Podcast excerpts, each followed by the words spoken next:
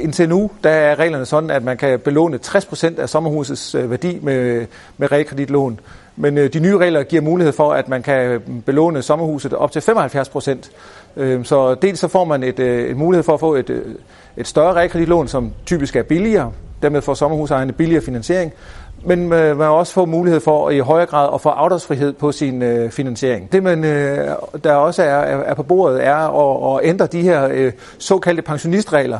Det vil sige, at man vil gøre det meget lempeligere for, for pensionister at bruge et sommerhus som, øh, som helårsbolig. Nu kommer der en, øh, en vitaminindsprøjtning, som øh, nok kan, kan, kan vække det her marked lidt, og alt tyder faktisk på, at øh, 2017 det bliver det bedste sommerhusår i 10 år.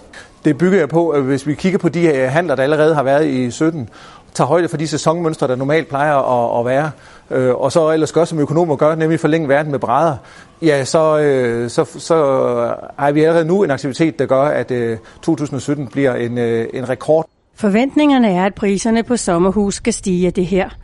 Men økonomen maner til besindighed, for den store ophobning af sommerhuse til salg lægger en dæmper på stigningerne her og nu. Men må ikke vi, vi godt kan regne med, at sommerhusene kryber en 3-4 procent øh, op, det tror jeg. Hans vurdering af, hvor sundt sommerhusmarkedet er, er der heller ikke helt op at ringe på en tiger. Til gengæld er der muligheder i det en 5-6 stykker.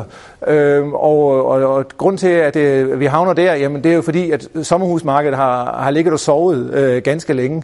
Og, og den, der sover, restituerer. Så, så jeg er sådan rimelig overbevist om, at øh, når først vi får vækket det her sommerhusmarked, så er der et øh, rimelig stort øh, vækstpotentiale.